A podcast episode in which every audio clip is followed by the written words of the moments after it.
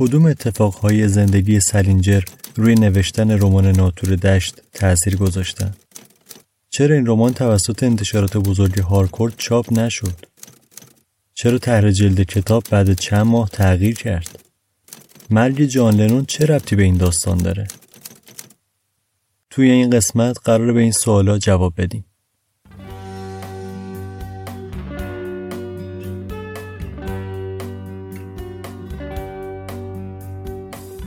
سلام سلام من فرید دانشفر هستم و این دومین قسمت از پادکست دانای کله که در نیمه دوم اسفند 99 منتشر میشه. توی هر قسمت از این پادکست ماجرای نوشته شدن و چاپ شدن یکی از کتابهای معروف رو تعریف می‌کنیم.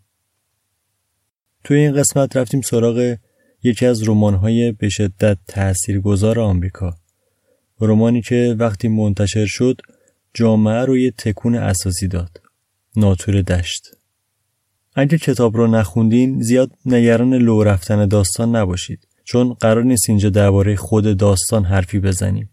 من فقط درباره ایده نحوه شکلگیری داستان اینکه چه اتفاقهایی پیش از انتشار افتاد یا چطور شد که کتاب منتشر شد و بعضی از های چاپ کتاب صحبت می‌کنم. کتابایی هم که انتخاب می‌کنم معمولا کارهای شناخته شده ای هستن و احتمالا شما خوندینشون. با این حال از اونجایی که خودم به شدت حساسم روی لو رفتن قصه حواسم به این طرف قضیه هم هست و تا جای ممکن درباره خود داستان حرفی نمی‌زنم. خب قبل از اینکه قسمت جدید رو شروع بکنیم اجازه بدید من یه اصلاحیه‌ای بدم درباره قسمت اولمون. درباره کتاب هری پاتر من به اشتباه گفته بودم که سه روز بعد از انتشار در انگلیس انتشارات اسکولاستیک با رولینگ قرارداد میبنده که این درست نیست. این اتفاق یعنی این عقد قرارداد حدودا نه ماه بعد از اولین چاپ کتاب میافته. یعنی طی یه مزایده و توی نمایشگاه بلومبرگ. خب بریم سراغ کتاب ناتور دشت. حدود دو هفته پیش همینطور که توی نت چرخ می زدم چشمم افتاد به جلد کتاب ناتور دشت. همونجا پیش خودم گفتم حتما قسمت بعدی باید درباره ناتور دشت باشه. با اینکه اصلا نمی‌دونستم چه اتفاقهایی پیش از چاپ افتاده یا چه ماجراهایی از سر سرینجر گذشته تا این کتابو بنویسه و چاپش کنه. ضمن اینکه من خیال می‌کردم تعریف کردن ماجراهای قبل از انتشار یه رمان معروف فقط به زن خلاق خودم رسیده. اما توی همون قدم های اول برای کسب اطلاعات درباره این کتاب متوجه شدم که قبل از من یکی سراغ این سوژه رفته و دربارش فیلم ساخته. خب این رمان همونطور که گفتم زمانی که چاپ شد سر صدای زیادی به انداخت و همه جا صحبت از سرینجر و ناتور دشت بود. از طرفی توی زندگی خود سرینجر هم اتفاقهای دراماتیک کم پیش نیامده.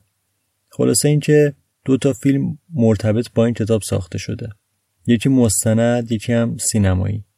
فیلم ربل این رای یا همون یاقی دشت فیلم سینماییه و فیلم مستندم اسمش سلینجره.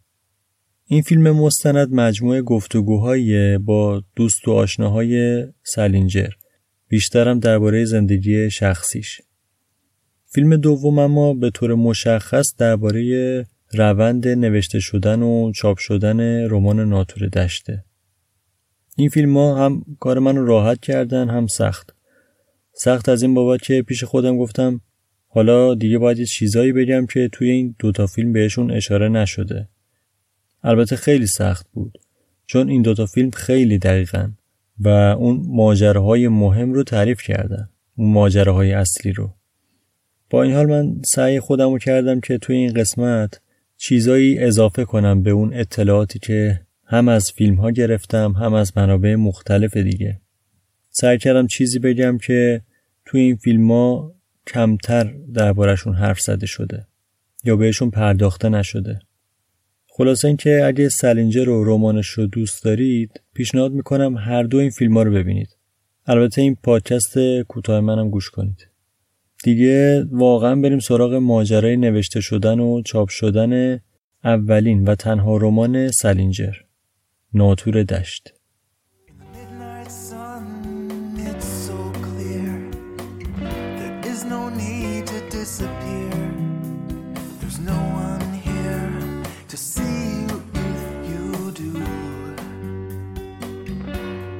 جرم دیوید سالینجر سال 1919 توی نیویورک به دنیا اومد.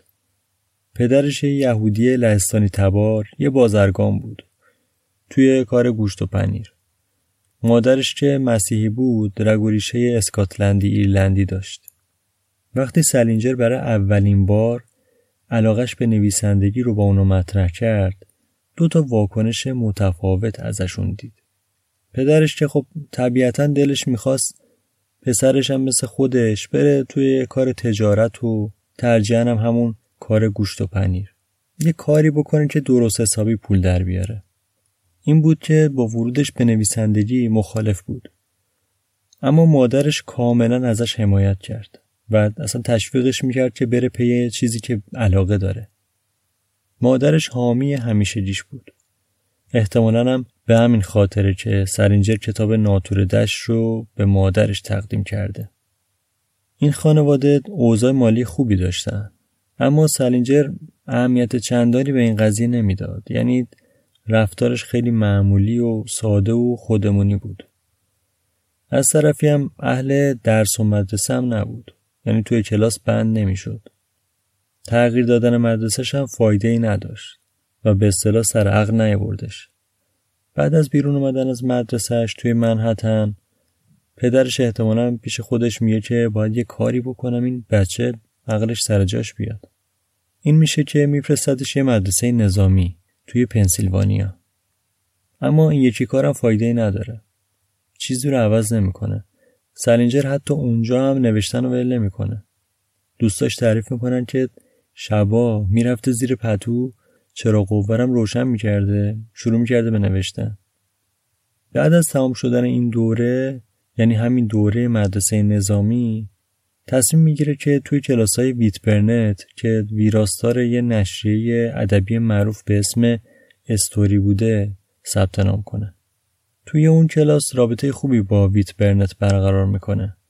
داستان می‌نویسه و بهش میده که بخونه و بعد درباره این داستانا با هم دیگه صحبت بکنن و اونم که معلمش بوده ایرادای کار رو بهش بگه. شاید بگید ما چیکار به این ماجراهای زندگیش داریم؟ اصلا کار ما اینه که درباره ایده داستان صحبت بکنیم.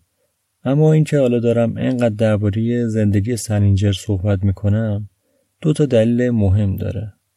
یکی اینکه شخصیت اصلی رمان چند سال قبل از چاپ رمان متولد شده بود. حالا براتون تعریف می‌کنم چطور. و این اتفاقهای زندگی سرینجر تک تک این اتفاقها روی داستان و شکلگیری شخصیت اصلی رمان تاثیر گذاشتن. دلیل دوم اینه که شخصیت هولدن کالفیلد یعنی شخصیت اصلی رمان خیلی خیلی به سلینجر نزدیکه. طوری که خود سلینجر توی گفتگویی قبول کرده که این داستان به نوعی خود زندگی نامه همون اوتوبیوگرافیه. داشتیم از معلمش حرف می زدیم. ویت برنت. کسی که تأثیر زیادی روی سنینجر می‌ذاره. میشه گفت اون اولین و تنها معلمش توی نویسندگی بوده. برنت متوجه استعداد سلینجر میشه. از طرفی هم می‌بینه که این شاگردش چه شور و اشتیاقی برای نوشتن داستان داره. برنت سعی می‌کنه داستان نویسی رو نه به شکل کلاسیک که به شیوه مدرن بهش یاد بده. ضمنا اولین داستان کوتاهی هم که از سلینجر توی یه مجله منتشر میشه کار ایشونه. داستان کوتاه جوانان یا همون یانگ فولکس توی نشریه استوری منتشر میشه و برنت بابت این داستان 25 دلار به نویسنده آینده دار میده. این قضیه به سرینجر انگیزه میده که بازم بنویسه و از اونجایی که عاشق مجله نیویورکر بوده و آرزوش اصلا این بوده که داستانش توی نیویورکر چاپ بشه. براشون مدام داستان میفرستاده. هرچند تا مدت ها فقط جواب منفی میشنیده. پنج بار داستانش رو رد می‌کنن. در واقع پنج داستانش رو رد می‌کنن. این در حالی که توی مجله دیگه داستانش منتشر می شده.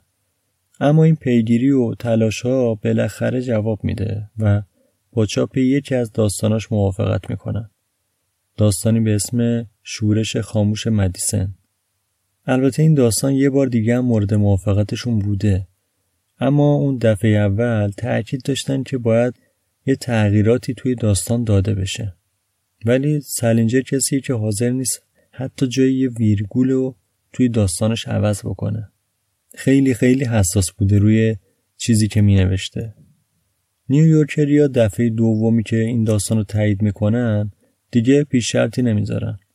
سلینجر خوشحال میشه و برای دیدن داستانش توی نیویورکر لحظه شماری می‌کرده. البته این داستان رو معلمش هم می‌خونه و خیلی خیلی خوشش میاد از داستان. بهش میگه این داستان برای این شخصیتی که ساختی خیلی کوچیکه. این شخصیت لیاقتشو داره تو یه رمان دربارش بنویسی و تشویقش می‌کنه که یه رمان بنویسه.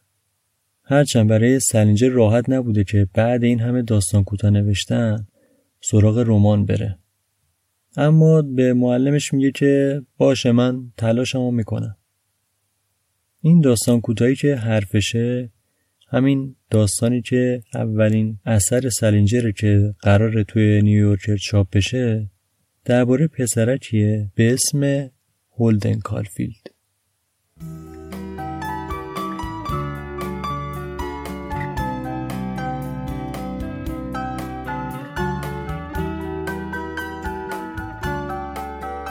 می‌تونید اسمشو بذارید بدشانسی یا دست سرنوشت یا هر چیز دیگه. هرچی بود یه اتفاق ناگهانی زندگی سلینجر رو به شدت تحت تاثیر قرار میده. سال 1941 میلادی درست چند روز قبل از اینکه شماره جدید نیویورکر منتشر بشه نیروهای ژاپنی به پایگاه دریایی آمریکا توی پرل هاربر حمله سنگینی می‌کنن و این حمله آمریکا رو رسما وارد جنگ جهانی دوم می‌کنه. شاید به نظر نامرتبط بیاد اما این حادثه به قدری مهم و البته ناگهانی بود که نیویورکریا گفتن توی این وضعیت عجیب و غریب توی این شلوغی که حالا دیگه ما وارد جنگم شدیم نمیشه یه همچین داستانی رو چاپ کرد. وقتی آقای نویسنده این خبر رو میشنوه یه ضد حال اساسی می‌خوره.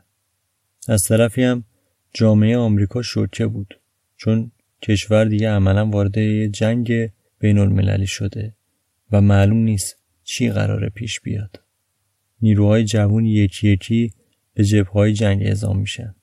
تو این اوضاع سلینجر هم تصمیم می‌گیره بره به ارتش و به کشورش کمک کنه تا از این وضع خلاص بشه.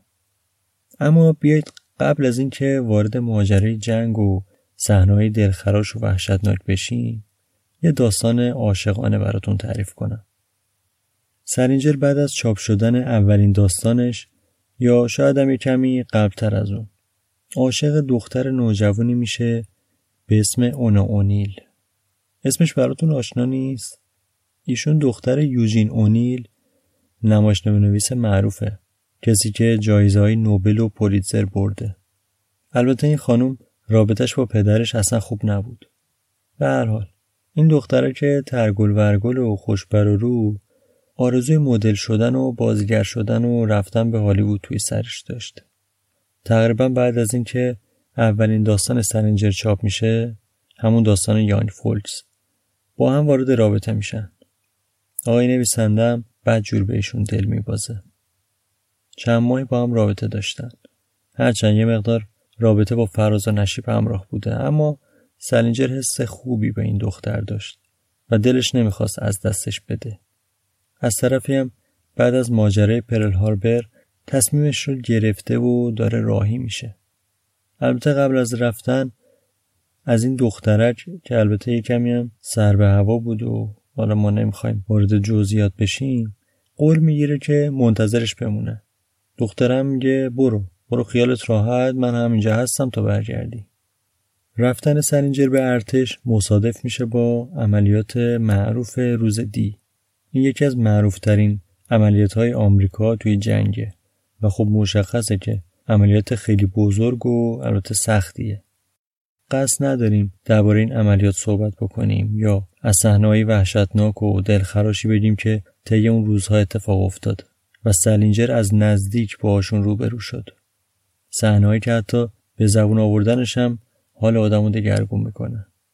راستش ترجیح میدم درباره اون صحنه ها حرفی نزنم. بعضی از این صحنه ها توی اون فیلم مستند که بهتون گفتم هست. البته دیدنشون واقعا دردناکه. اگه مثل من روحیه حساسی دارید بهتر ازشون رد بشید. درباره تلخی و ترسناکی اون لحظه ها فقط اکتفا می‌کنم به یه جمله معروف از خود سلینجر که درباره اون روزها گفته. سلینجر میگه هیچ وقت نمی‌تونید بوی گوشت سوخته رو فراموش کنید. هر چقدرم که بگذره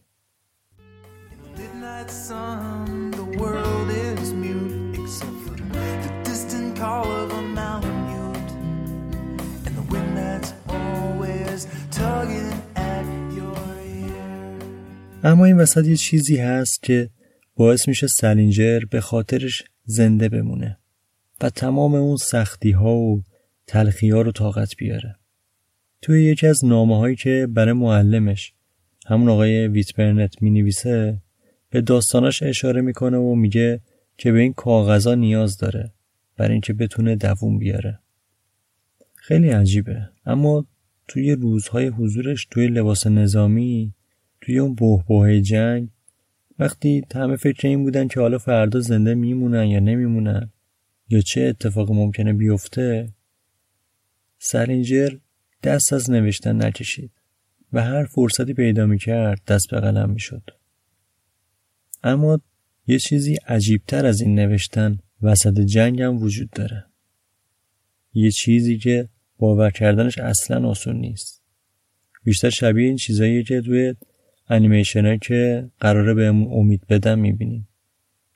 طی اون روز عملیات و اون روزای جنگ شش فصل از رمان ناتور دشت توی کوله جنگی سرینجر بوده.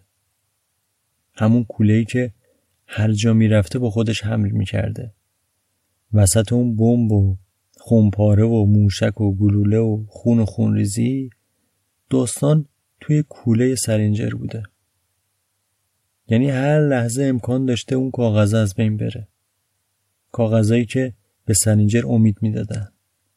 کاغذایی که میگه بهشون احتیاج داره که بتونه اون سختی ها رو تحمل کنه. عشق به نوشتن این داستان باعث شد که از خودش حسابی محافظت کنه تا اون روزها تموم بشن انگار این سلینجر نبوده که یه کوله رو حمل می‌کرده. اون داستانها اون کاغذا بودن که سلینجر رو با خودشون میکشوندن.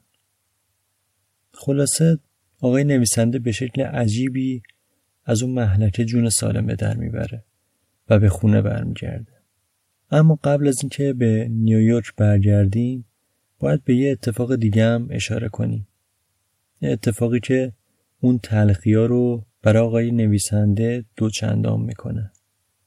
نمک به زخمهای جسمی و روحیش میپاشه. خبر ازدواج اونا اونیل با چارلی چاپلین. درست شنیدین؟ همون چارلی چاپلین معروف. چارلی چاپلینی که 44 سال داشته با این دختره که 18 ساله ازدواج می‌کنه. به خبر مهمی بوده. توی روزنامه ها منتشر میشه و حال سلینجر رو بد جوری می‌گیره. حالا دیگه رمقی برای بازگشت نداره.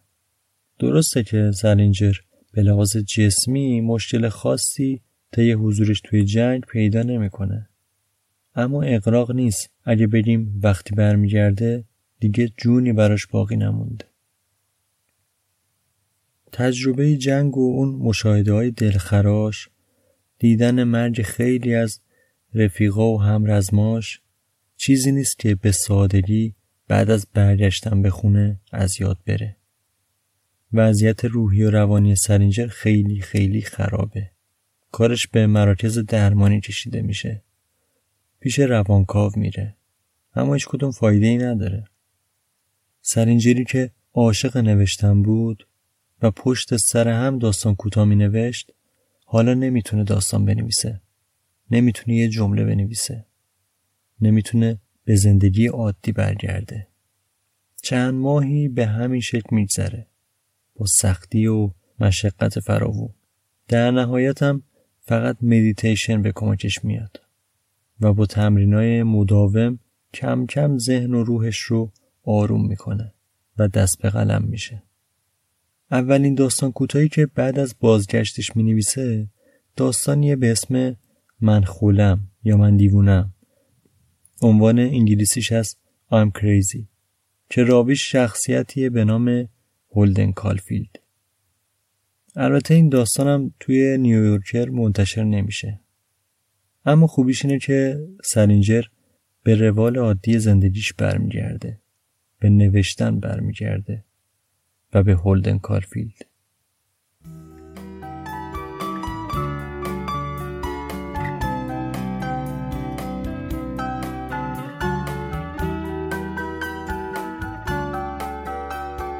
حالا سوال اینجاست که چه چیزی باعث شد مایه اصلی داستان اون چیزی که مدام توی داستان ناتور دشت باش مواجهیم ساخته بشه؟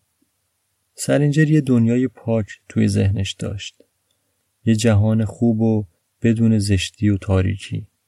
اما این تصویر به مرور و با دیدن اتفاقهای مختلفی که توی دور و اطرافش میگذره تغییر می‌کنه. از جمله صحنه‌ای که توی جنگ باهاشون روبرو شد و یا رفتارهایی که توی نیویورک از آدم ها می‌دید. سلینجر نسبت به اون چیزی که توی اطرافش میگذشت عصبانی بود. از تناقض ها، از به قول خودش آدمای تقلبی، آدمای دقلباز، از خیانت ها و تمام اینها رو به شیوه خودش توی دل داستان روایت می‌کنه. سلینجر بعد از چند سال بالاخره رمانش رو کامل می‌کنه. اولین نسخه رو برمیداره و میره پیش رابرت جیرو که ویراستار انتشارات بزرگ هارکورت بریس بوده. خیلی راحت بهش میگه می‌خوام اولین رمانم رو چاپ کنم. ویراستار داستان رو می‌خونه و خیلی خوشش میاد. اما وقتی اونو به رئیسش یوجین رینال نشون میده آقای رئیس میگه که این اساسی باید تغییر کنه. باید دوباره نوشته بشه. اما خب سلینجر رو که بهتون گفتم همون کسی که حاضر نبوده برای اینکه داستان کوتاهش توی نیویورک چاپ بشه دست به بازنویسی بزنه. این وسط جیرو به رینال خواهش و التماس می‌کنه که حالا آقا شما بیا خود سلینجر رو ببین پاش حرف بزن شاید نظرت عوض بشه. رینال قبول می‌کنه. خلاصه قرار گذاشته میشه و سلینجر میره پیشش. یوجین رینال توی اون جلسه برمیگرده میگه این هولدن کالفیلد دیوونه است دیگه. این حرف و این جمله سلینجر رو به شدت ناراحت می‌کنه. بدون اینکه جوابی به رینال بده بدون اینکه چیزی بگه از اونجا می‌زنه بیرون. این دفعه رمان رو می‌بره نیویورکر پیش ویلیام مکسول که از دوستای صمیمیش هم حساب می‌شده. اما نیویورکری هم ردش می‌کنن. میگن چیزی که توی این خانواده وجود داره اصلا قابل دفاع نیست. روایت داستان همون چیزی نیست که ما از یه داستان خوب انتظار داریم. سرینجر بد جوری از این دوتا نظر مخالف ناراحت میشه. چند روزی میگذره. رمان به دست یه نشری به نام لیتل براون میافته. ناشری که حاضر بدون هیچ پیش شرطی کتابو چاپ کنه. سرینجر خیلی خوشحال میشه. بالاخره می‌بینه که داستانش مورد توجه قرار گرفته و حالا می‌خواد چاپ بشه. هرچند یه چالش کوچیک سر تصویر روی جلد کتاب داشت. سلینجر نمی‌خواست هیچ تصویری از شخصیت اصلی قصهش منتشر بشه. در حالی که تصویر انتخابی ناشر هولدن رو از نیمروخ در حالی که چمدون دستشه نشون می‌داد. تصویری که جیمز آواتی کشیده. خود آواتی میگه وقتی با هم تنها شدیم با سلینجر بهش گفتم تو چی می‌خوای؟ می‌خوای فروش بره یا نه؟ این آدمایی که اینجا نشستن می‌خوام ببینن چطوری کتاب تو بفروشن. توی پرانتز بگم این آقای آواتی یه طرحهای خاص و یکم مثبت 18 برای کتابا میکشیده. اگه کنجکاو شدین می‌تونید اسمشو جستجو کنید و بعضی از طرحاشو ببینید. خلاصه سرینجر رضایت میده. هرچند نظر خودش این بوده که طرح جلد هولدن کالفیلد رو در حال تماشای چرخ و فلک بچه ها نشون بده. از همون چرخ و فلک هایی که چند تا اسب ثابت روشون داره و میچرخن. البته تو این نمای مورد نظرش هولدن کالفیلد پشتش به ماست. حالا که صحبت از تصویر شخصیت اصلی شد بد نیست درباره اسمش هم حرف بزنیم. گمانه زنی های مختلفی شده درباره نحوه انتخاب اسم. مثلا گفته شده هولدن کالفیلد رو از اسم یکی از همقطاراش به نام هولدن بولر گرفته. یا بعضیا میگن از ترکیب بازیگرای فیلم روث عزیز گرفته. بازیگراش جان کالفیلد و ویلیام هولدن بودن. یه عده‌ای هم می‌گفتن هولدن اسمی بوده که همقطاراش توی جنگ بهش داده بودن. هرچند به نظر میاد هیچ کدومشون درست نیست. خود من فکر می‌کردم که اسم هولدن کالفیلد رو از اسم اون دوتا بازیگر گرفته. ولی فهمیدم که یه سال قبل از اکران فیلم داستان من دیوونه‌ام نوشته شده بود. همون داستانی که راویش هولدن کالفیلده یا اینکه اصلا قبل از اعزام به ارتش از اسم هولدن کالفیلد توی داستانش استفاده کرده بود. به هر حال هر طوری از کتاب سال 1951 منتشر میشه. و خیلی زود مورد توجه همه مخصوصا نوجوانا و جوونا قرار می‌گیره و همه جا صحبت از این کتاب میشه. مراجعه به سرینجر زیاد میشه. روزنامه ها و مجله ها می‌خوان باش گفتگو کنن. دست آخر این سر و صداها و این شلوغی ها سلینجر رو کلافه می‌کنن. سلینجر به ناشر میگه که عکسش رو از روی صفحه ابتدایی کتاب برداره. ناشرم قبول می‌کنه. از طرف دیگه بعد از 27 چاپ مجدد سلینجر دوباره به نظر خودش درباره طرح جلد برمیگرده و تصویر جلد رو عوض می‌کنه و یه طرحی از مایکل میچل جایگزین اون طرح قبلی می‌کنه. این تصویری که جایگزین میشه همون تصویری که احتمالا همتون از ناتور دشت توی ذهنتون دارید. همون جلد قرمز رنگ خوشگل با طرح یکی از اسبای چرخ و فلک که به نظر من یکی از جذابترین و قشنگترین طرح جلدهای رمان در طول تاریخه. به هر حال سلینجر حالا حسابی معروف شده و مدام اسمش میاد و همه جا حرف از ناتور دشت و نویسندشه. اما سلینجر نمی‌تونه این فضا رو تحمل کنه. از این حاشیه ها و شلوغی ها خسته است. بساتش رو جمع می‌کنه و میره توی یه تپهی توی کرنیش ایالت نیو همشایر یه خونه ای می‌خره تا دور از این اتفاقها و خبرها زندگی کنه و البته بنویسه. این دوری از شهر و سر صدا و شلوغیا تا آخر عمر سلینجر ادامه پیدا می‌کنه. تا آخر عمرش همونجا میمونه. ضمن اینکه سال 1965 تصمیم می‌گیره دیگه هیچ داستانی ازش منتشر نشه. البته توی خلوت خودش داستان مینوشته ولی اینو به جایی نمی‌داده.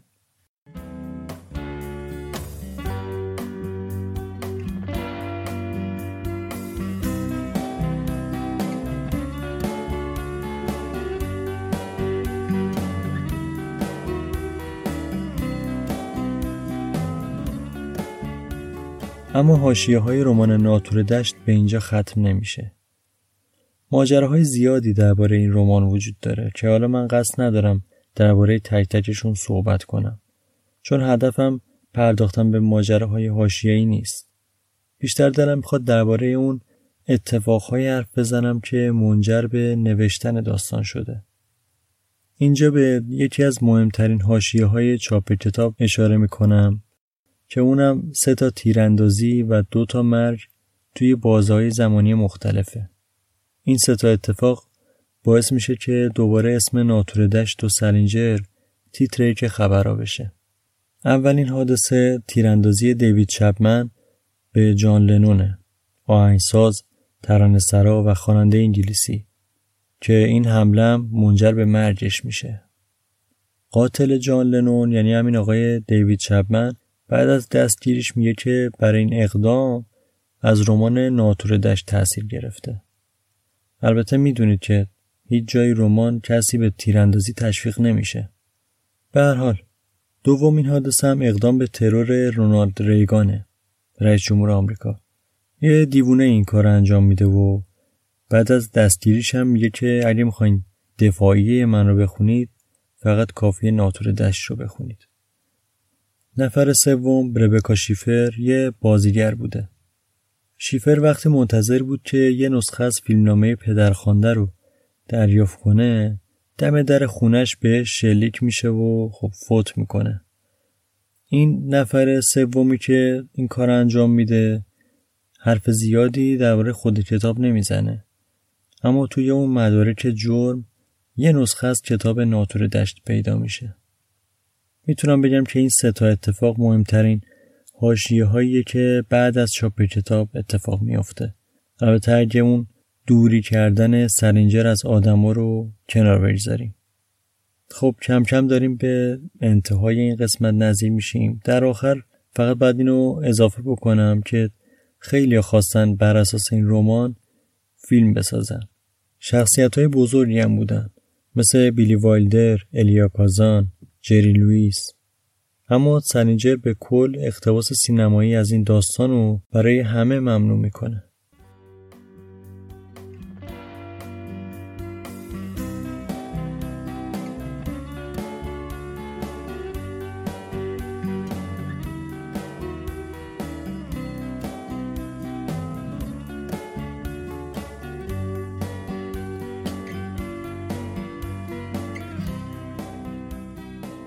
خب اینم از قسمت دوم پادکست دانای کل.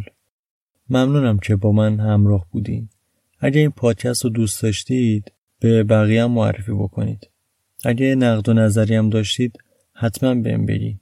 هم توی کامنت ها هم صفحه اینستاگرام و با ایمیل هم می‌تونید با من در ارتباط باشید.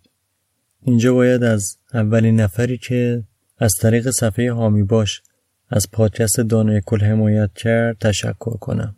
و خب می‌دونید که حمایت مالی از پادکست کاملا داوطلبانه است و منم اگه پولی از این طریق به دستم برسه صرف خود پادکست می‌کنم و سعی می‌کنم که کیفیتش رو بهتر کنم. این قسمت رو می‌خوام با یه جمله از ناتور دشت که توی همون صفحه ابتدایی کتابم است تموم کنم. علت این که آن طرف رو پرسه می زدم این بود که سعی می کردم پیش خودم حس کنم که دارم خداحافظی می کنم. منظورم این است که بعضی وقتا شده که از مدرسه یا جای دیگر رفتم و حتی خودم هم ندانستم که دارم می‌روم. اینطوری خوشم نمیآید. برایم فرق نمی کند که خداحافظی غمناک باشد یا سخت باشد. ولی دلم می‌خواهد وقتی از جای می‌روم خودم بدانم که دارم می‌روم. اگر آدم نداند حالش بدتر می شود.